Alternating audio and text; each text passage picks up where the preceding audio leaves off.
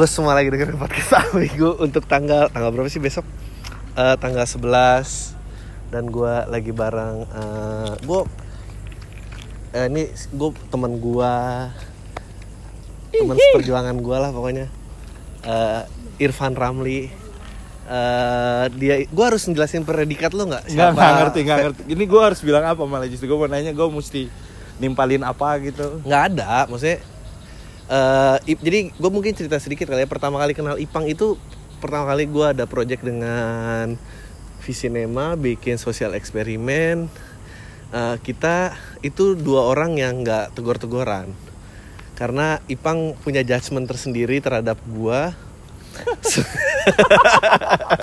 sebagai perwakilan anak selatan yang SMA di daerah pusat pergaulan dan kuliah di luar negeri dia antipati waktu itu. Tapi ternyata gue baru tahu ide bikin sosial eksperimen itu juga datang dari lo ya. Iya datang dari gue. Kalau bisa datang dari lo, lo emang cerita apa? Bikin apa seru kayak mana anak? eh ya waktu itu sih ide siapa yang bakal ada di sosial eksperimen sih ya belum ada ya waktu itu idenya masih yang eh ayo kita respon gitu masalah-masalah urban gitu perkotaan Jakarta Hmm. gitu apa yang menarik gitu lalu kemudian muncul nama Adriano Colby ya kan? Dari yang profilingnya adalah wah ini nih Bagi anak, dong, anak agency menangkan gitu-gitu men. Oh ya udah gue sih kan prinsipnya ya percaya ya namanya. Oh komedian anak eh, industri iklan gitu maksudnya secara cara cara berpikir mah pasti udah Hmm. udah selesai lah ya makanya. Hmm. Gue sih ya terbuka terbuka aja tapi ya pas ketemu hmm, ini sih stereotip yang banyak banyak itu ya di ya tapi itu juga cara berpikir yang salah ya zaman itu tuh ya, defensif lah. Ngelihat hal-hal yang berbeda gitu eh, nggak mau nerima gitu. Itu juga hal-hal yang ya waktu itu mungkin benar sekarang sih eh, direvisi karena ada banyak hal yang ternyata juga tidak demikian. Tapi eh, yang lucu, lucu gue juga waktu itu berpikiran hal yang sama karena gue waktu itu di titik di mana oh gue kira gue mengerti segalanya tapi ternyata yang gue mengerti itu sangat kecil. Terutama gue tidak punya banyak insight tentang apa namanya Eh, ke sana ke sana. Kanan kan? Nggak punya insight banyak tentang ya, datang ke ibu kota meninggalkan tempat nyaman bertarung apa segala macam dan itu Jakarta itu apa aja mungkin lo nggak pernah nanya kan? Iya Jakarta itu gue taunya ya kondisi semua orang kayak gini itu nyebelin ya buat banyak orang ya? Iya buat orang yang menjadikan Jak- Jakarta tuh buat gua orang yang datang dari suatu tempat yang jauh Jakarta tuh tempat perantauan Jakarta tuh cita-cita Jakarta tuh harapan Jakarta tuh banyak hal men. Oh. yang buat lo sebagai anak Jakarta ya lo nggak bakalan pernah nanya lah Jakarta tuh apa. Orang Jakarta lo lahir besar di situ lo tinggal di situ main di situ gitu. Sisanya buat gue hanya orang udik nah itu dia orang kayak gua gitu yang datang datang melihat Jakarta wah Jakarta gitu kan akhirnya ya apaan sih nih orang-orang pada datang ke sini Nah gitu. kan Nah, jelas bahwa lo sama gua uh, pada satu titik ya ada di tempat yang berbeda gitu. Ketika mangkoknya sama beda lagi gitu. tapi lu sendiri tuh eh lu sarjana hukum dari Gue sarjana hukum kuliah di Ambon. ah Ya cita-citanya gue datang ke Jakarta itu mau lanjut S2 Cita-citanya mungkin bisa kuliah di UI Gue mau kerja di jadi hakim mahkamah konstitusi kayak gitu. Atau jadi dosen di kampus gitu. Tapi lalu kemudian ternyata ya Ya surprise gue ada di eh, tempat menjadi lain. sineas Jakarta. Lewat sini men. Oh enggak deh. Ya. oh iya ya lewat situ. Eh Tuh. sebelum sebelum Jakarta tuh gitu men kenapa? Kadang lu pikir oh ada jalan tuh di situ. Oh, enggak men enggak ada jalan. Lu mesti belok belok belok cari jalan lain. Jakarta men bingungin men. Anjing. Lu tapi sebelum abis kelar kuliah lu sempat berprofesi jadi apa?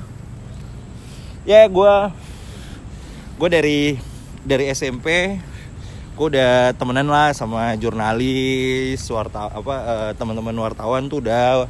Terus yang kerja kerja LSM gitu karena konflik ya karena waktu itu konflik pasca konflik banyak banget LSM dan sebagainya gue udah temenan.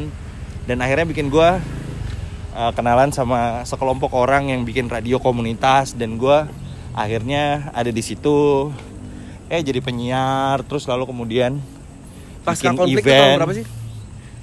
Ya zaman gue SMA itu 2003 eh. Hmm. 2003 2003 tuh 2002 gue udah di radio tuh SMP kelas 3 gue udah main di radio Oh. Dia memang benar-benar anak masih kecil banget. Hmm. Bergaulnya di tongkrongan. Iya. Eh boleh ngerokok gak sih? Boleh, boleh, boleh. Boleh. Ehm, tapi oke. Gue penasaran nih, lo ya di daerah konflik dan segala macam, apakah hmm, sebuah daerah itu menentukan pola pikir kekritisan warganya?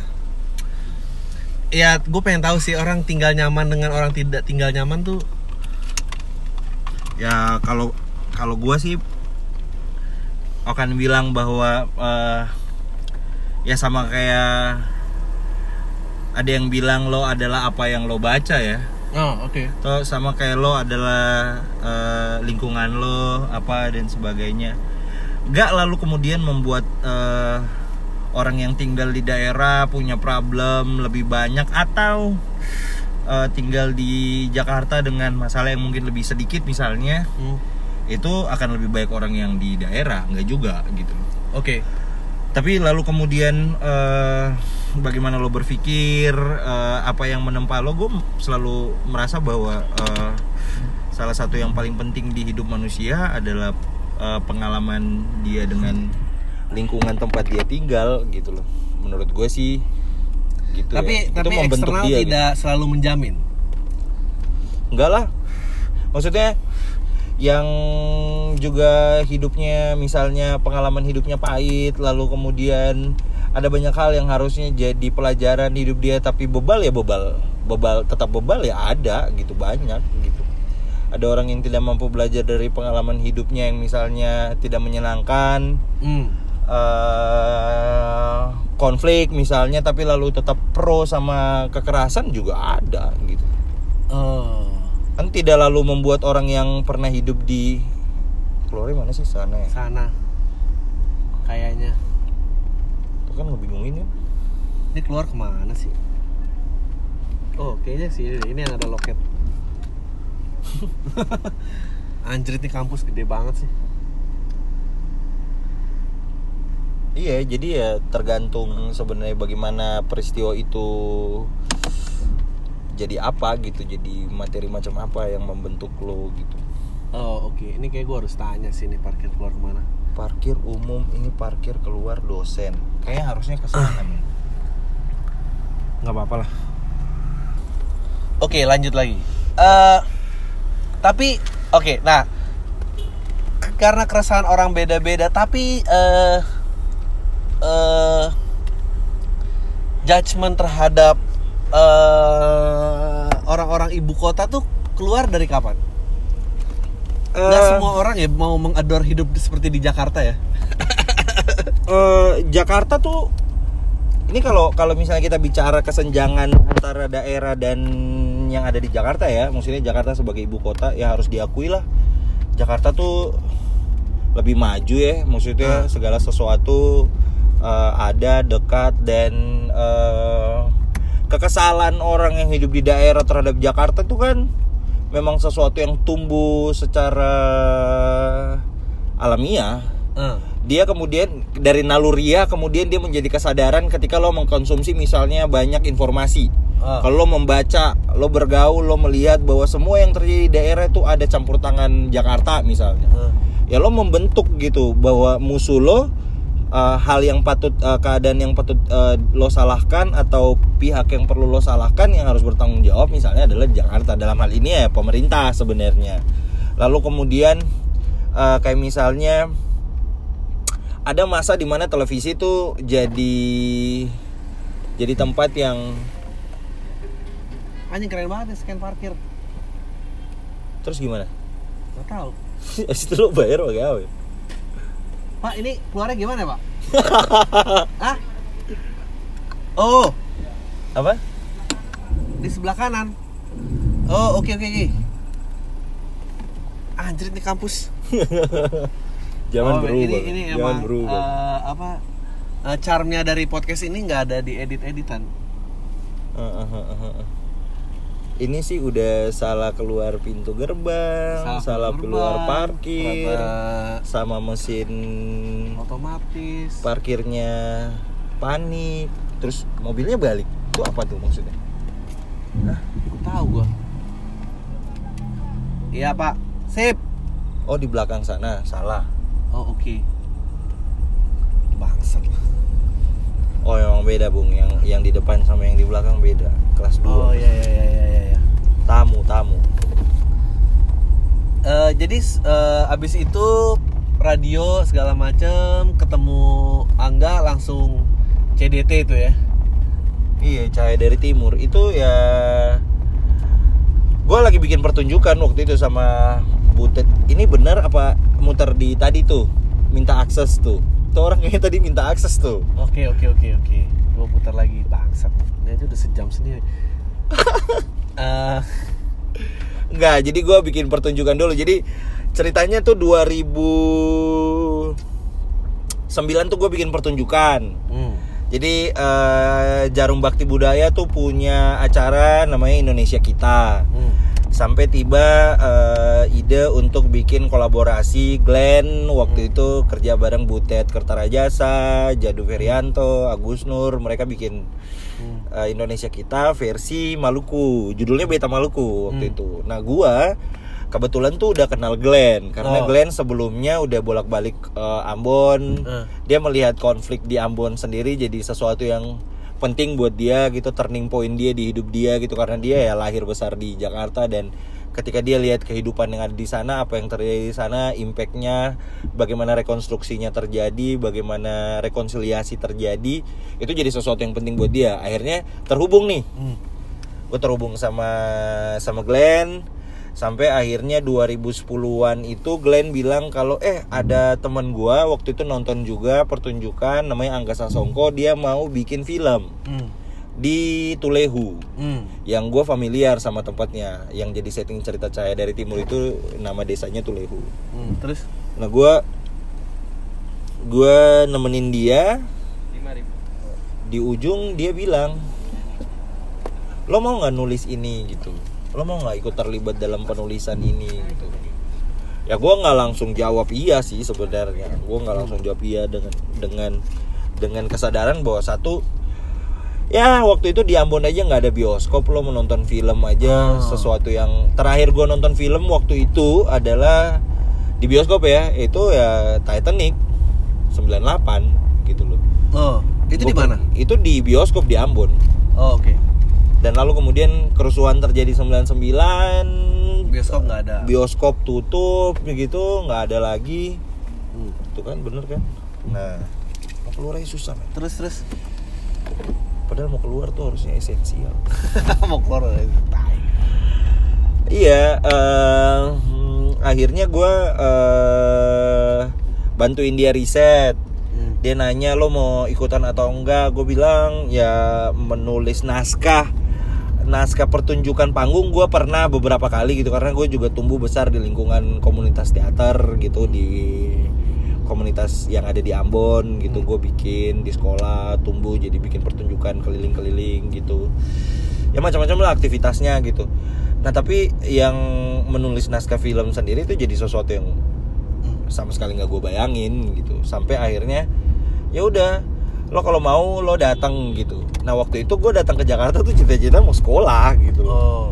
tapi lalu kemudian eh keadaan cari sekolah datang dengan satu ransel doang di Jakarta itu jadi sesuatu yang mengubah gua akhirnya. Hmm. gitu. Gua akhirnya eh, kenalan sama Angga gue tahu eh, bagaimana dia bagaimana visinya apa dan sebagainya. Maksudnya itu kelanjutan dari pertemuan di di Ambon itu ya Hmm. eh ya udah gue masuk bareng bergaul gitu tahu visinya apa dan sebagainya. Dan ya kemudian gue ikut percaya gitu. Dan kebetulan di dalam itu memang sejak awal udah ada Glenn. Hmm. jadi gue memang udah punya oh orang yang gue percaya gitu. Hmm. ya karena gagasan Glenn sama gue ya nyerempet nyerempet lah waktu itu. Gimana caranya orang bisa belajar dari dari apa yang terjadi dari konflik itu sendiri dalam hal ini. Eh, orang bisa berbagi untuk tidak lagi terjadi hal yang sama dan Hmm. selanjutnya itu sih jadi Gila. emang emang cahaya dari timur tuh ya cita-cita goal gitu kayak Hmm.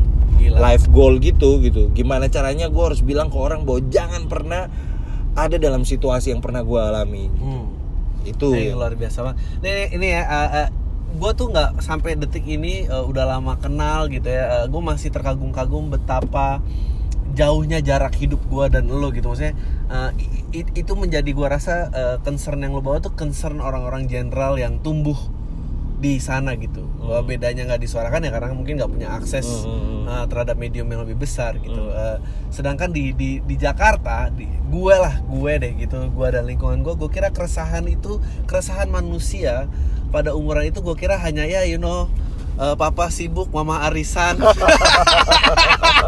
gue di rumah nggak punya teman nggak ada yang ngerti passion gue dan didukung dan segala macam dan uh, uh, dan, Nah, dan tapi jangan pernah lo berpikir gue juga tidak berpikir demikian ya maksudnya Oh iya, hal-hal- benar, benar. gue juga punya hal-hal receh-receh yang kayak ya, ya, tapi lu menyebutnya itu receh ngerti gak sih? Hmm. Lu menyebutnya itu receh. Buat gua hanya itu yang dipikirin. Maksudnya selain 98 ya, ya. eh, exposure terhadap kerusuhan itu tidak ada gitu dan yang bahwa Jakarta juga gede banget kan Ah, maksudnya nggak nggak terjadi di semua tempat Iya, gua dan ya anggaplah selatan lah. Maksudnya gua tumbuh dan besar di selatan gitu. Eh, eh, gua kira karya keren tuh hanya yang menyuarakan itu, maksudnya dari musik dan Hmm. film dan apa ya ha- hanya ruang itu dan gue kira itu keresahan jenderal Republik Indonesia ngerti ya lo.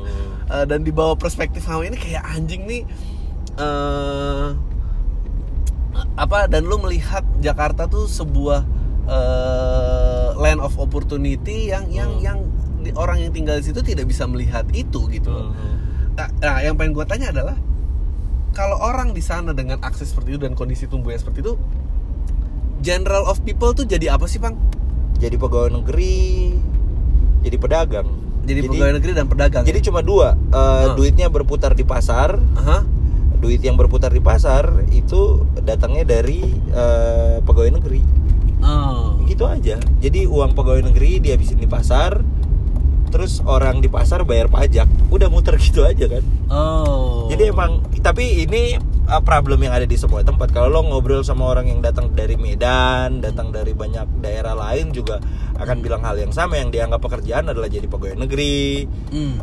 hal-hal yang ya ada jaminan hidupnya lah Hmm. gitu maksudnya nggak kebayang lah gue kayak gue bilang kalau kemarin gitu bahwa gue tuh ngejalanin jalan yang sunyi lagi lo bayangin kalau gue pulang Iyalah. mudik Oh.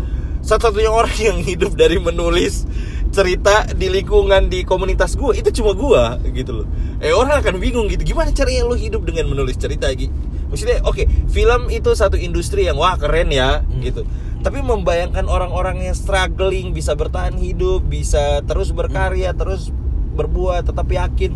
Itu kan sebuah kondisi yang yang yang berbeda gitu. Maksudnya nggak semua orang gitu ngelihat itu. Jadi eh kalau gua tanya masalah eh, kejar passion itu orang-orang yang punya akses apa memang ada keresahan dari dalam? ya kayak nggak usah banyak. Eh, orang Ambon tuh selalu dibilang gini. Hmm, orang Ambon tuh pasti ngorok aja merdu gitu. Ah. Tapi pertanyaan layer berikutnya adalah kalau dia ngorok aja merdu kenapa penyanyi itu tidak lahir di sana gitu kenapa dia harus menyeberang ke Jakarta dulu Oh, untuk oke, kemudian oke, menjadi oke. penyanyi karena suara cukup aja nggak nggak suara bagus aja nggak cukup Hmm. kenapa karena industrinya karena infrastrukturnya itu nggak ada di sana jadi yang memang wah suara gue bagus semua teman-teman gue suka kalau gue nyanyi orang wah suara lo keren tapi bahwa kemudian dia berakhir tidak jadi apa-apa Hmm. Itu juga banyak gitu Oh. jadi kalau misalnya punya kesempatan gue kayak misalnya apakah gue kejar passion awalnya ya ya gue melakukan hal yang gue suka tapi lalu kemudian ketika gue melihat wah ini tuh kayak gue hitung gitu maksudnya gue diajak untuk hitung lo hitung 10 penulis skenario Indonesia Hmm. 20 deh Hmm. ya gue juga susah gitu loh maksudnya buat ngitung gitu yang penulis skenario berarti eh, 20 penulis skenario. Berarti eh, ruangnya lebar sekali kesempatannya tuh lebar sekali. Kalau gue mau mendedikasikan hidup gue dengan melakukan ini gue bisa gue bisa gitu loh. Ap- apa perubahan yang paling besar lo rasain dari era eh, era informasi dan hiburan hanya dari TV dan radio hingga jadi sosial media? ya kalau kalau gue sih pribadi mm, ngelihatnya sederhana sih. Eh, pertama dulu semua itu terkurasi ya maksudnya yang kita tahu tuh yang yang beredar pada umumnya di televisi di media sih, Jakarta. lo mau ke mana sih Dua-duanya Jakarta. nah Tangerang gitu Jakarta tapi kayak Jakartanya itu kayak harusnya bawah deh Ah bangsat terus terus terus, terus. Ya. Iya, jadi apa tadi sih? Eh, iya itu Iya, tadi itu, Jakarta tadi. Nah itu Di juga tuh. Jakarta bangsa. Terus Heeh. Tuh kan Jakarta tuh tujuan, men. Kayak gitu. ngepet nih salah-salah. Salah, salah, salah ini. Oh enggak benar-benar kiri kiri kiri Bener ya? lingkar luar tuh. Oke, ya. Benar benar. Apa sih tadi bilang apa? Eh, soal apa? Soal kejar eh, ke- Bukan. kejar passion. Kejar passion ya. Bukan yang kedua tadi. Bangsat. ya gitulah pokoknya. Enggak, enggak, enggak, enggak, enggak. Tadi harus- menarik tuh. Tadi harus dapat tuh apa tuh apa tuh apa tuh tadi? Eh Ini yang aduh, denger gua lupa kayak ya. anjing lu semua. Waduh. Apa ya? Apa ya? Iya, Iya. itulah pokoknya. kejar ya. Enggak, enggak, enggak, enggak, bukan kejar passion. Tadi kita udah lewat Habis kejar passion, Hmm, hmm. penuli Ya udah, oke, oke, skip, skip. Nanti kalau ingat balik lagi. ya oke Lo mau nanya apa? lu lu sampai sekarang eh, ke kegagapan itu masih ada nggak? Oh ini ini gue inget gue inget sorry sorry jangan Apa? kegagapan simpan dulu gue inget apa yang beda dari media sebelumnya Oh iya ya media sosial media dan eh, konservatif media itu. Enggak itu ngambil itol. Terus Eh, ya dulu kan kalau di TV ya lo lihat yang terkurasi aja gitu maksudnya Hmm, yang lo lo sensor yang memang dibikin karena dianggap ada penontonnya gitu Hmm. sosial media mah lo lihat hidup orang lain men lo tembus Hmm. eh, ruang-ruang yang sebelumnya nggak pernah ada maksudnya gini Hmm. dulu eh, gua yang tinggal di daerah nggak tahu kehidupan anak di Jakarta menganggap bahwa oh sekolah di Jakarta tuh jarang belajar ya ah karena karena yang ditonton di, yang ditonjolin di TV yang diperlihatkan di sinetron itu cuma waktu mereka main aja oh iya kan iya, iya. Maksudnya ketika gua SMP kan maksudnya gue punya tuh pikiran bahwa oh orang di Jakarta tuh kalau sekolah seru banget mereka main mereka nggak belajar gitu. Ya karena yang ditampilin cuma itu gitu. Hmm. lalu kemudian berita misalnya. Ya berita tuh lo harus harus kemudian memang eh, ngikutin gitu nonton. Namanya tel- televisi ya lo nggak punya pilihan lo ngikutin informasinya tapi masuk ke sosial media gitu semua orang bisa jadi pewarta gitu semua orang bisa mengabarkan sesuatu. Lo yang nggak penting bisa jadi penting karena melakukan sesuatu yang mungkin diinginkan oleh orang lain tapi orang lain nggak bikin gitu. Hmm. lo jadi kreator apa dan sebagainya semua bisa lo lo lo share di situ dia mengakomodir lo dan lo kemudian punya popularitas apa dan sebagainya. Oke terus asli nih salah nih gua. Iya ya terus itu yang kemudian bikin bikin rasanya ya perbedaannya sangat signifikan gitu loh maksudnya gue sendiri harus kayak gue harus harus share ke lo bahwa gue tuh orang yang pernah tahun 2009 hmm. take down berita nasional Hmm. pakai sosial media Hmm. karena waktu itu gue ada di Ambon lagi pulang eh, terus kemudian peristiwanya adalah eh, ada kericuhan. Yang di TV nasional yang di berita nasional peristiwa jam 3 jam 5 sore jam 3 sore peristiwanya jam 5 sore itu informasi di media nasional di TV-TV nasional ya kita sebut TV nasional ya Hmm. karena terminologinya masih gitu tuh nasional padahal sebenarnya kan nggak ada gitu TV Jakarta gitu Hmm. yang disiarin ke semua daerah itu bilang bahwa eh, Ambon rusuh lagi gitu. Hmm. Padahal bukan kerusuhan, Hmm. kericuhan gitu. Dan lewat sosial media akhirnya kita mampu menggalang opini Hmm. bahwa yang diberitakan itu keliru gitu, salah Hmm. gitu. Jadi kasih pilihan bahwa lo pakai kata bentrokan atau pakai kata kerusu, eh, pakai kata kericuhan gitu. Hmm. Dan itu dibantu oleh network yang memang kebetulan gua mengenal banyak orang dari dari pada masanya ya main Hmm. Twitter tuh bikin gua ada di ruang lingkup yang yang yang cukup cair untuk kemudian mengakomodir apa yang gue informasiin. Jadi dari lapangan gue mengkantar berita berita jurnalistik gitu loh. Dengan bilang bahwa gue juga ada di lapangan dan kredibilitas gue waktu itu didukung sama beberapa nama yang jumlah followernya sangat besar. Akhirnya gue mampu tuh take down take down berita berita nasional gitu. Maksudnya informasi yang kita anggap di daerah waktu itu di Ambon waktu itu keliru gitu loh. Dan itu dilakukan bersama beberapa teman yang ya kalau kebayang ini peristiwa yang terjadi di era bukan sosial media mah nggak mungkin bisa terjadi gitu apa yang mau apa yang mau me- mengakomodir lo gitu. Hmm. tapi karena sosial media akhirnya ya situasinya berbeda belum lagi kalau gue sekarang yang paling istimewa buat gue sekarang tuh Insta Story men Ah. Insta Story tuh kayak lo bisa pakai itu buat membunuh waktu gitu kayak killing time gitu lihat hidup orang oh hidup tuh sekarang gini ya gitu kayak Hmm. Dia share gitu orang share hidupnya gitu konten banget gitu loh nah itu tuh ruang yang sebelumnya kan nggak ada Iya, iya. iya. lo mau ngidolain ya paling ngidolain siapa sih eh, pada pada masanya gitu Hmm. sekarang mah idola lo bisa banyak macam gitu orang dari seluruh belahan dunia lo lihat hidup Hmm. itu sih Eh, ta- ta- tapi impact kan gini kan ngomongin daerah konflik apa Hmm. segala macam bahwa kejar ya passion ada sesuatu itu privilege lah sebuah Hmm. kemewahan kan maksudnya eh, kebanyakan orang tidak memikirkan ya hal bisa itu. sekolah di luar negeri juga privilege bu betul betul gue juga bilang itu. Eh, tapi eh, kalau misalnya sekarang sosial media kan itu kan ada tatanannya tuh ya kayak Hmm. step step step di mana ya kalau lu ya gue bukannya so merendahkan. Tapi kalau lu berada di daerah yang tidak stabil terus eh, tiba-tiba ada orang-orang bercita pengen menjadi selebgram Hmm. eh, itu terjadi apa enggak?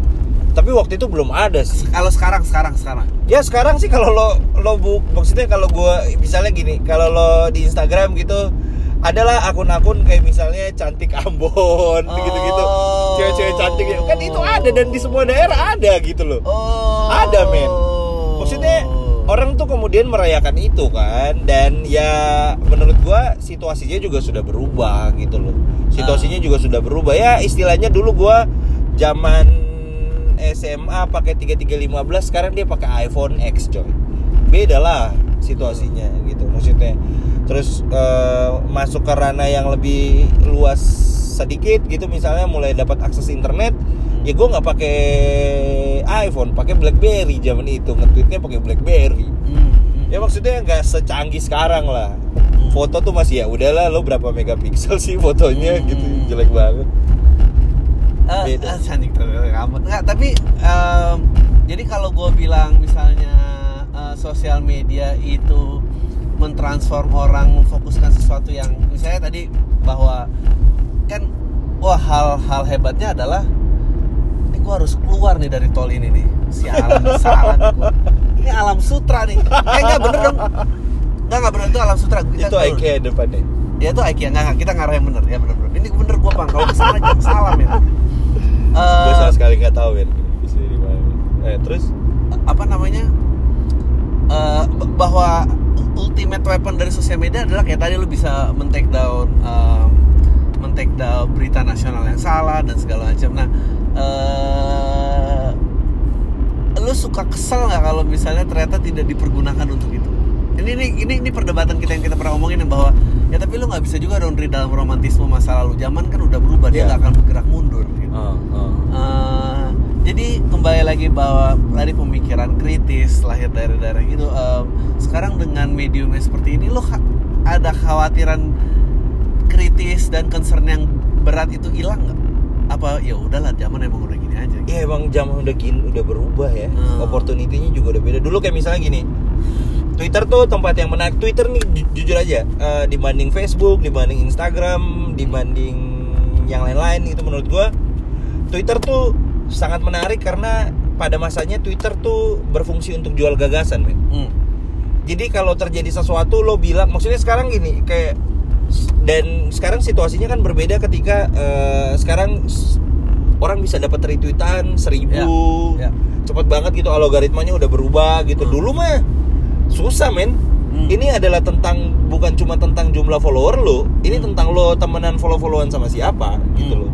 Jadi lo dulu mungkin eh kalau kalau sekarang orang follower bisa cuma 2000 tapi karena dapat retweetan banyak kalau algoritmanya naik cepat dia bisa yang tiba-tiba bikin hit gitu 1000, 2000, 3000 gitu retweet gitu. Dulu enggak kan? Dulu tuh informasinya tuh disaring gitu Hmm.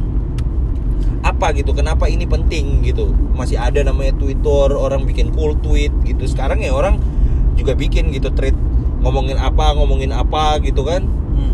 tapi ya keadaannya berbeda lah ya Bung ya maksudnya gue juga bukan orang yang pertama maksudnya ketika Twitter ada lalu langsung main tuh enggak gue generasi keduanya lah. Eh, dan aktivisme sosial media tuh waktu itu kenceng banget gitu. Maksudnya gue ngalamin yang namanya koin perita gue ngalamin yang namanya cicak buaya gue ngalamin yang namanya eh, Jakarta banjir.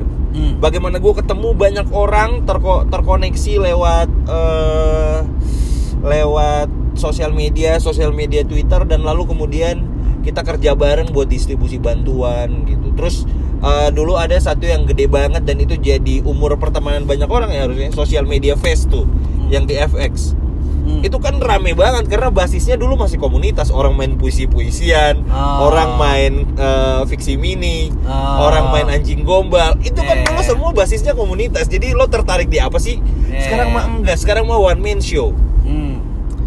Udah ada belum sih uh, uh, artis yang keluar dari sosial media di Ambon? yang booming YouTube gitu ya Iya, ya apa pun lah platformnya. Apa itu masih nggak tahu ya gue nggak tahu akses Gua- ibu kota aja? ya itu sih terjadi di tempat-tempat yang ya kayaknya nggak tahu ya harusnya sih kemarin ada satu yang hampir masuk Indonesian Idol gitu dan memang hit di YouTube-nya juga banyak gitu tapi yang spesifik dia karena jadi youtuber atau jadi selebgram gitu gue nggak update sih Oh. gue mesti cari tahu lagi kan Iya, yeah, maksudnya kan nah, kalau buat gue gini ya yang eh gua maksudnya gua tuh mengerti Jakarta bukan karena gua mau so Jakarta karena emang gua Eh, lahir. ngobrolnya bener gak sih? Nah, bener bener bener bener. Eh, Eh, lahir- salah lagi dimaki-maki sama pendengar lo Nah, eh, bahwa bahwa bahwa itu yang gua tahu ya yang yang eh, karena gua apa perspektifnya dari komedi gitu Hmm, ya. hmm, eh, berkesenian gue tuh percaya banget sama kearifan lokal dan gue Hmm, berharap banget bahwa eh, apa namanya gue berharap banget eh, dengan sosial media tuh semua dikembalikan ke jagoan lokalnya Hmm. karena gue percaya itu gitu bahwa bahwa bentuk seni yang yang yang menggoyahkan orang itu yang yang dipegang sama tuan rumahnya sendiri gitu. Hmm.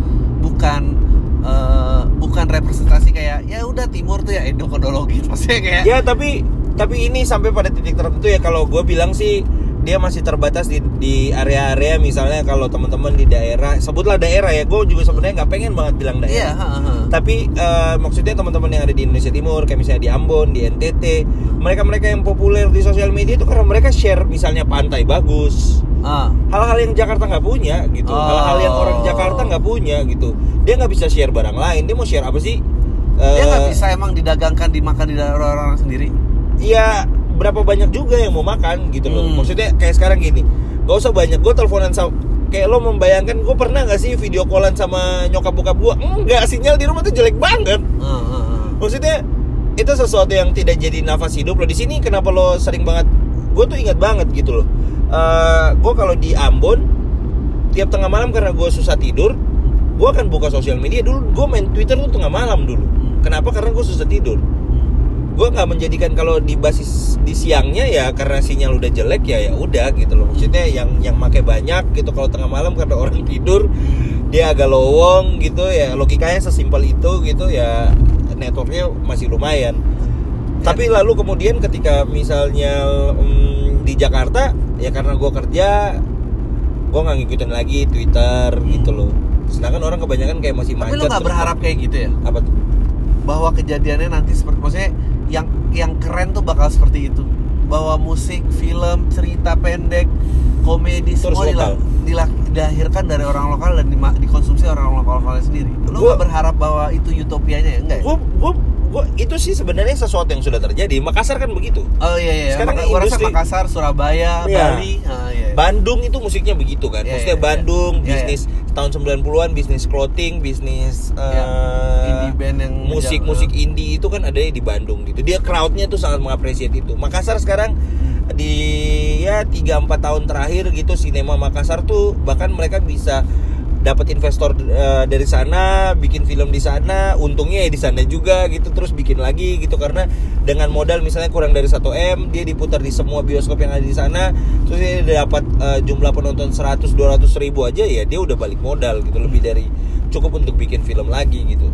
Maksudnya kontennya akhirnya jadi konten yang mereka kenal mereka punya. Dan kalau kita bicara problem paling paling esensial sekarang ya memang masalah identitas kan. Iya. semua orang bias gitu maksudnya kayak misalnya orang sering bilang pang lo kok bisa fasih gitu loh maksudnya ngomong Gue. Jakarta gua elu gua elu gitu ya kalau ditarik balik sebenarnya karena gue pernah di radio dan Iya. radionya waktu itu kiblatnya ya radio-radio yang ada di Jakarta gitu loh Eh, itu kenapa ya nyebelin banget sih sebetulnya Iya. Isunya ya isu soal identitas kan sebenarnya. Kayak misalnya eh, sesimpel eh, ya nggak simpel sih akhirnya memang ini bener nggak sih? keluar? bener lingkar luar tuh Hmm. kembangan Nah kalau misalnya idealnya ceritanya adalah cerita yang ada di, gue juga nggak ngelihat ya maksudnya apakah misalnya kayak pemberlakuan eh, pembatasan pemutaran untuk film-film yang dianggap film daerah gitu hanya boleh diputar di daerahnya lalu dapat eh, bioskop eh, satu dua la- satu dua layar aja di Jakarta gue juga sebenarnya nggak sepakat karena menurut gue eh, ya apa bedanya gitu dengan film misalnya film Hollywood gitu? Ya apa karena dia berbahasa Inggris? Lalu kemudian dia bisa diputar di sini dan kita tonton itu gitu. Tapi nah, tapi itu loh beda gue tuh selalu merasa eh, kayak eh, Hollywood tuh berani cerita hal yang kecil ngerti gak lo? Iya. Dan diapresiasi. Dan kita tuh kayak kayak identitas Indonesia tuh menurut gue selalu selalu musuh semua orang. Nah itu yang membuat eh, ya kalau gue sih bisa bilang ya kita cetek bahwa seolah-olah eh eh, orang timur begitu semua tidak punya ngerti gak sih tidak punya layer di bawah selain Eh. fisik dan aksen gitu maksudnya Iya, iya, iya. Eh, menurut gua kalau ditanya apa yang material ofensif itu menurut of- ofensif karena lu mensimplifikasi Iya. orang gitu Iya. bahwa seolah-olah nggak punya ya udah gitu nggak ya gimana sih gitu ya kalau ngomongnya nggak Eh, Gitu, nggak nggak gitu beta nggak ini maksudnya kayak lu yang mau pergi ke mana? Ah. Padahal mah orang kayak, kayak misalnya gini, eh, apa Iya. sih namanya? Eh, di dulu tuh dan itu tuh sebenarnya me- kapasitas iklan waktu itu sebenarnya Ah. yang mendesain kesadaran bahwa eh, orang Ambon tuh pasti ngomong, eh mau pergi ke mana? Padahal Ya. mah orang asli nggak ada yang ngomong begitu, iya men. iya Nggak ada orang di Ambon, eh mau pergi ke mana? Gitu. Iya. Enggak. iya Orang ngomongnya biasa aja gitu loh. Bikin kesel emang. Ya lalu kemudian ya gitu gitu. Lihat orang Ambon yang putih lu kok nggak Ambon sih? Iya, Loh, iya. emang orang Ambon harus hitam keriting gitu? Enggak juga gitu loh. Iya. Sebenarnya hal-hal kayak gitu kan itu terjadi dan itu sebenarnya kan basisnya basis media gitu. Ya basis Karena- nasional TV media nasional tadi. Iya jadi identitas-identitas yang dilekatkan karena ya dianggap identik. Oh oke kalau orang Indonesia Timur ya udah hitam Mm-mm. gelap kulitnya keriting rambutnya. Mm-mm. ya itu ada. Tapi lalu kemudian ada bentuk yang lain ada Iya, juga iya iya gitu. iya iya iya. Nah ya nah menurut gua pribadi problem kita tuh itu. Problem nggak mau nerima bahwa kita tuh sebenarnya beda. Betul. Menurut gua gini orang tuh kan selalu bicara soal bineka tunggal ika tapi orang tuh menitik beratkan pada persatuan di belakang. Padahal orang harus tahu dulu gitu. Iya. lo lihat dulu nih bineka tunggal ika tuh berarti ada legitimasi terhadap perbedaan. Lo harus ngaku dulu. Ayo kita deal dulu kalau kita beda. Iya. Tapi karena kita beda bukan berarti kita nggak bisa bareng. Maksudnya itu loh. Iya nah orang tuh terus menerus berusaha untuk hidup bersama. Tapi padahal untuk mengakui bahwa dia beda orientasinya dia beda pemikirannya dia beda latar belakang nggak mau Iya. maunya sama. Nggak bisa lah. Iyalah. Lo ya yang kayak gitu-gitu sih. Gua eh eh, kayak waktu gua mamat kan ini Mamat- gue ada ini gue ada cerita dari gue ada cerita. Mungkin ini bisa bisa bantu lo untuk eh, mengkonstruksi gue tuh datang dari mana sih sebenarnya gitu. Hmm. nah gue tuh kan karena karena kerusuhan ya. Hmm. karena kerusuhan gue tuh dulu waktu kecil gue sekolah di seperti kebanyakan sekolah pada umumnya gitu sekolah negeri punya teman yang sekolahnya tuh sekolah eh, campur Hmm. Islam Kristen itu nggak ada segregasi kan sebelum sebelum konflik gitu kan. Gue punya teman eh, teman gue seimbang Islam dan Kristen gitu. Sampai akhirnya eh, konflik gitu. Terus? Sampai konflik terjadi gue kehilangan teman gue Hmm. harus mengakui bahwa ada hidup ada bagian hidup yang diambil paksa dari gue Hmm. gue kehilangan teman-teman gue di sekolah karena eh, per eh, selesai lebaran tahun 99 itu gue udah nggak boleh balik lagi ke sekolah gue karena udah kerusuhan kerusuhannya terjadi berkala gitu dan akhirnya gue nggak pernah lagi kembali ke sekolah gue setelah libur panjang itu gitu Hmm. waktu itu gue kelas 5 naik ke kelas 6 gitu Hmm. Gue kehilangan tuh teman-teman gue tiba-tiba gue eh, selama beberapa bulan jadi gue tinggal di satu kampung kecil yang jaraknya kalau gue mau pergi ke sekolah tuh ya sekitar 4-5 kilo gue jalan kaki Hmm. kampung yang gue lewatin itu kampung Kristen Hmm. yang pada waktunya akhirnya kampung itu pun dibakar kampung gue juga dibakar gitu. Hmm. jadi saling serang-serangan terbakar apa dan sebagainya singkat cerita gue sama keluarga gue jadi pengungsi Hmm. jadi gue hidup di pengungsian eh, kejelasan nasib nggak ada makan dari bantuan baik pembantuan eh, apa LSM pemerintah pokoknya hidup dari keadaan seperti itu loh. Tapi yang kemudian jadi hal paling pahit di hidup gue adalah gue kehilangan teman-teman gue sebagai anak usia 9-10 tahun waktu itu gue kehilangan dong teman-teman gue main di sekolah yang adalah teman gue sehari-hari apa dan sebagainya. Tiba-tiba berganti dengan orang-orang asing Ah. yang mau nggak mau harus gue klaim sebagai teman gue karena kami seagama gitu Oh. ini di sini kita bisa hidup aman gitu di sini kita safe Hmm. gue dipaksa oleh keadaan untuk mengakui eh, hal Iya. tersebut.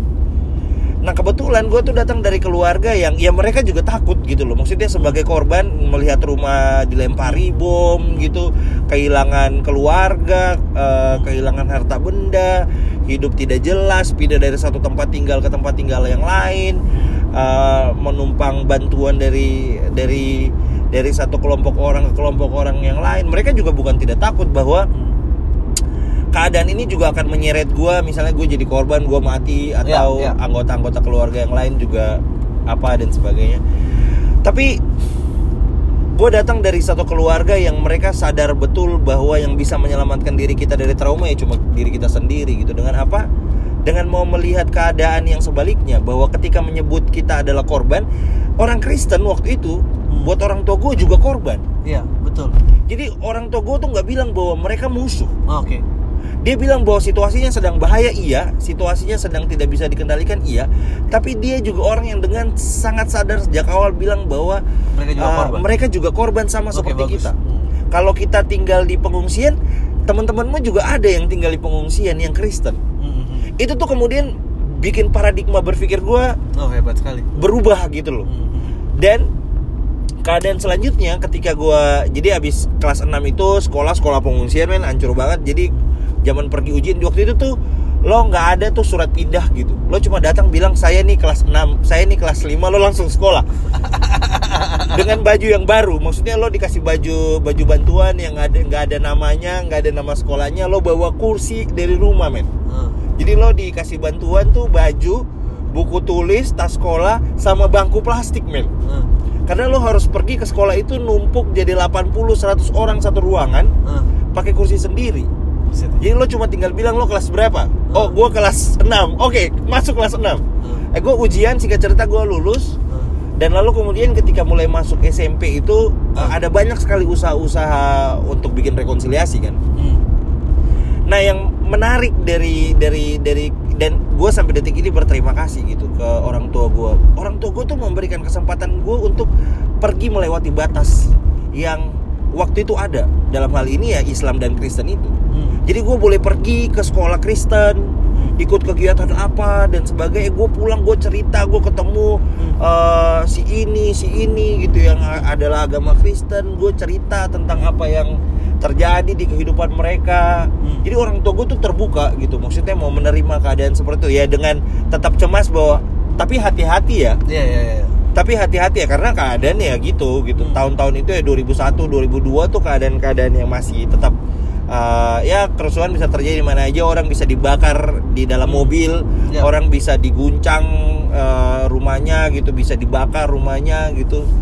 Keadaan itu ada gitu. Dan mau dibilang bahwa apakah ada keluarga atau ada orang yang hidup dalam keadaan konflik itu benar-benar bersih 100% juga nggak ada gitu. Hmm. karena semua orang berkontribusi nah termasuk kayak gua keluarga gua semua orang lah. Tapi gitu gua besar di lingkungan keluarga yang menerima eh, kenyataan bahwa untuk survive Hmm. ya lo harus kemudian bisa menerima keadaan ini gitu. Bahwa ini musibah. Bokap gua tuh bilang ini musibah gitu ah gue pengen nah pemahaman itu ya pemahaman itu eh, general setiap orang keluarga seperti itu apa banyak yang jadi bigot juga ya maksudnya kayak Enggak, "Wah, men. itu banyak banyak itu itu musuh ini musuh gitu ya banyak gue sih harus Oke. bilang bahwa gue mungkin satu persen gue Oh, oke. itu kesedihan justru malah Hmm, bahwa hmm, nggak hmm, semua orang bisa belajar dari apa yang pernah terjadi men maksudnya Iya, orang iya. tetap hidup kemudian mengglorifikasi. Glorifikasi agama ya bahwa kemudian agama adalah keyakinan waktu itu istilah kata gini ya pernah ada kalimat gini waktu kerusuhan itu mau tukang mabok sekalipun di pasar pasti teriak Allahu Akbar pasti teriak haleluya Heeh, karena soalnya adalah agama gitu heeh. itu kalau kalau di di salah satu studi paling populer gitu eh, Gary Van Klinken dia bilang gitu heeh. Eh, Indonesia pasca runtuhnya Orde Baru itu puncak tertingginya ada di Maluku karena isu yang dipakai adalah isu agama top level isu dalam Hmm. dalam konflik dan fatalnya penyelesaian konflik kita itu nggak pernah komprehensif gitu nggak Ya, pernah ya. holistik nggak pernah Ya. menyeluruh gitu ya udah yang di atas atas sepakat gitu bikin perjanjian perjanjian damai and then lalu kemudian Hmm. Damai Hmm. tapi di level bawah orang ditinggalin gitu ini gimana nih hidup habis yang tercerabut dari akar Hmm. hidup dengan kelompoknya kelompok yang baru lapangan pekerjaannya tidak jelas hal-hal seperti itu itu tuh tidak pernah diatasi nah gue mau bilang gitu bahwa ketika gue tumbuh pasca konflik jadi korban kehilangan keluarga kehilangan rumah tapi lalu kemudian orang tua gue tetap ngasih gue kesempatan untuk melihat ruang yang di sebelah dalam hal ini kelompok yang bukan seagama sama gue waktu itu karena konflik-konflik agama Hmm. Itu sesuatu yang yang yang membentuk gue banget maksudnya gue akhirnya bisa bisa berteman dengan eh, teman-teman yang Kristen dan tahu cerita mereka mendengar lebih banyak hal gue sih merasa akhirnya dimensi berpikir itu yang misalnya kenapa sih orang bilang film Cahaya dari Timur misalnya Hmm. orang sering nanya tuh Mas itu kok filmnya personal banget ya Hmm. Emang personal banget karena itu cerita banyak orang dan cerita banyak orang yang gue kumpul atau tidak sengaja terekam di dalam memori gue bukan karena untuk kebutuhan film, tapi karena gue pernah hidup dalam situasi itu dan gue merekam peristiwa-peristiwa itu. Gitu. Hmm. Jadi gue tahu gitu bahwa nggak ada yang mau hidup dalam situasi seperti ini. Hmm. Kalau orang bisa punya pilihan, orang nggak mau hidup dalam keadaan Hmm. seperti seperti ini. Gitu. Itu yang membentuk gue men. lu lu lu lu baru aja akan membuat podcast ini sangat viral ya, especially di edisi khusus Lebaran. Eh, nggak oke. Nah ini ini, ini eh, nah itu yang yang yang eh, pertanyaan berikut gua adalah sekarang menuju ke eh, perbandingan ke ibu kota pilkada kemarin gitu. Eh, eh, apa ternyata orang ibu kota tuh mundur ya? Tapi lu juga bilang tadi di, di lu hanya satu persen sih yang mampu berpikir Iya, gue seperti juga. ya. Ya, ya, maksudnya tetap jumlahnya akan tetap sedikit sih, bung. Maksudnya. Ah, oke oke oke. Hmm. ini sesuatu yang mungkin perlu dibicarakan panjang banget dan butuh campur tangan banyak sekali orang gitu. Hmm. Gitu gue istilahnya gini, gue tuh setiap kali ada soal-soal Hmm. Gue tuh gue tuh lahir dari takbir gitu. Hmm. Di takbirnya tuh bukan takbir demo men, takbir Allahu Akbar yang ini orang kampungnya diserang men. Hmm, hmm. Orang mau mempertahankan bokap gue tuh pernah hilang beberapa hari gitu. Hmm. Gue sama nyokap gue sama gue waktu itu gue masih punya kakak. Gue bayangin ya waktu ngungsi Hmm. Ini gue bilang Dri maksudnya nyokap gua itu dalam keadaan hamil 6 bulan Hmm. jadi dia dalam keadaan perutnya besar Hmm. dia harus naik bukit Hmm. meninggalkan kampung kami yang ada di lembah dengan anak laki-lakinya gua dan kakak perempuan gua dan adik perempuan gua tiga anak dalam tangannya men Hmm. dengan dengan apa gembolan sekian banyak Hmm. dan gua sebagai anak yang 9-10 tahun waktu itu harus menyaksikan dia berair mata melihat rumahnya dibombardir api menurut lo apa yang terjadi sama gue men? Harusnya mungkin gue jadi Ya. ekstremis gitu. Bener. tapi yang terjadi justru sebaliknya. Kita ngelihatnya bahwa ini tuh musibah. Nggak ada orang mau hidup dalam Hmm. kesulitan kesusahan seperti itu. Dan gue berterima kasih karena gue datang dari keluarga yang yang seterbuka itu gitu. Mau melihat keadaan bahwa nggak semua orang korban kok. Kita nih korban dari sebuah keadaan besar gitu. Nah setiap kali gue ngelihat agama itu jadi jadi apa sih namanya sesuatu yang yang kemudian dipeributkan gitu Hmm. ya itu balik ke soal pemahaman masing-masing kemudian mau melihat Hmm. ini sebagai apa gitu bahwa Hmm. itu keyakinan itu adalah satu hal gitu tapi bahwa agama itu kebaikan kita harusnya semua sepakat itu gitu bahwa Hmm. agama itu jalan kebenaran gitu sesuatu yang membawa kita ke hal-hal yang baik gitu bukan kemudian jadi sesuatu yang sebaliknya gitu nah gue tuh dan dan itu juga tidak mereduksi gue Dri. Maksudnya gue tetap jadi gue yang Islam dan waktu gue temenan sama teman-teman gue yang Kristen yang adalah juga korban konflik agama eh, yang sama mereka juga tetap menerima gue sebagai Islam gitu. Kayak misalnya gue punya teman-teman yang eh lo jangan makan ini ini babi misalnya. Mereka kasih tahu gitu sejak awal gitu itu Ah. tuh sesuatu yang ter- terbangun sebenarnya dan ya kalau lo bilang gue satu persen ya gue sih merasanya demikian karena emang bahwa ini banyak orang ya banyak juga yang sebaliknya dan gue nggak mau optimis dengan bilang bahwa ada banyak yang seperti gue Nah, ya itu kait- kaitannya dengan eh, pilkada yang terakhir. Berarti Jakarta tuh tidak mewakili tempat harapan seperti yang eh, lu bayangkan pada saat pertama kali ke sini ya. ya semua Se- setelah melihat setelah melihat dari depan aja. Setelah melihat keadaannya kayak gini. Apa emang masih? Ap- menurut gue kayak probabilitas eh, keterbukaan orang keintelektualannya kayak sekarang sama sama apa beda menurut lo? ya malah justru kalau menurut gue pribadi dengan eh apa akses yang lebih terbuka kayak sekarang harusnya lebih baik ya Dri ya. maksudnya Harusnya lebih baik ya? harusnya lebih baik gitu tapi bahwa kemudian ada banyak ketakutan-ketakutan baru yang mungkin juga timbul karena keadaan yang terlalu terbuka ini Hmm. gitu semakin terbuka kan menurut ya gitu betul. Pendulumnya kan jadi ekstrim. Ah, ah, Betul. jadi makin banyak gitu Betul, orang kayak misalnya kalau lo baca tempo terakhir gitu lo akan ketemu kenyataan bahwa si dua orang mahasiswa yang datang ke Pako Brimob itu Hmm. adalah anak ah, mahasiswa yang tidak puas dengan jawaban yang dia dapat di kampus dan dia browsing Hmm. dan kemudian justru mengarahkan dia ke spektrum yang Lain. yang lain gitu loh bukan cuma pemahaman tapi kemudian mengubah dia secara ideologis gitu loh Hmm. Nah ini kan mau bilang gitu bahwa keadaan yang terbuka seperti ini itu Juga juga, kemudian punya resistensi yang luar biasa Hmm. besar gitu Hmm. loh. Jadi bagaimana caranya kita menghadapi akses eh, keterbukaan media apa dan sebagainya itu sesuatu yang penting.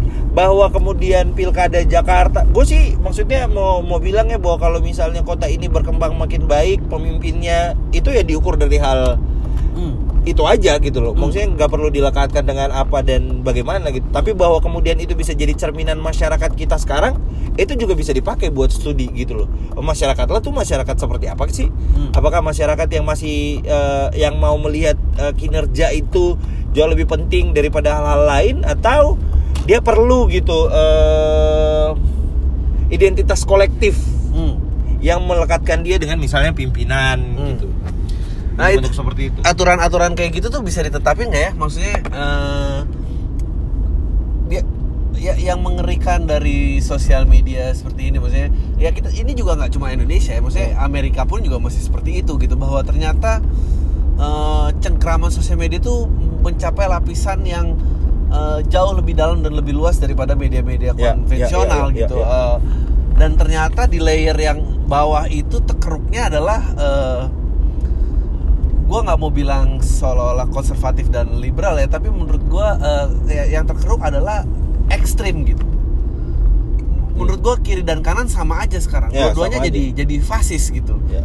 Eh, memaksakan keterbukaan dan men- untuk membuat orang menerima keterbukaan itu juga nggak bisa sesuatu Ya. yang orang langsung lompat step gitu. Maksudnya Hmm. lu aja mengakui itu satu persen gitu. Em, ya. Gue sih gue sih sedih banget gitu. Nah ini perspektif dari Jakarta. Karena dulu Jakarta kita pernah kok di titik yang lebih maju daripada ini. Ya. dari musik dari film tergambar dari budaya. Maksudnya lu kalau bikin film arisan sekarang waduh mati, buset Makanya gue bilang, yang sedih tuh sekarang ini. Dulu kita tuh pernah melawan satu rezim di mana eh, sensor itu Iya. ada di tangan mereka. betul Dan kita berusaha merebut itu. Heeh. Lalu kemudian kita dapat itu, tapi kemudian ke- keadaan itu tidak bertahan sampai 10 tahun bahkan. Iya. Habis itu swasensor terjadi. Iya. Kita yang kemudian melakukan sensor. Sensor, Kenapa? Karena kita menganggap itu akan meruntuhkan ini, akan meruntuhkan itu, merusak ini, merusak itu. ya atau diserang banyak orang Ya, gue itu pun dia. juga melakukan swasensor maksudnya swasensor dalam artian eh tapi nggak tahu ya gue juga bingung sih maksudnya eh, kearifan tuh bolehnya diomongin oleh siapa sih ngerti gue suka merasa bahwa anjing gue gue kompeten gak sih untuk ngomongkan sebuah nilai gitu gitu sih Eh, ya udah sih pang itu aja obrolannya tuh sejam kan pang the best kan? Eh, udah itu aja dari gua ada nggak perlu ada kesimpulannya. Eh, paling nggak paling nggak lu bisa denger eh eh, ya perspektif lah. Lo lo menghadap perspektif maksudnya yang dihadirin oleh Ipang tuh ya perspektif yang mungkin nggak banyak diomongin dari orang. Ini Nah, kalau gua boleh gua boleh bilang ya maksudnya buat Hmm. buat nutup gitu.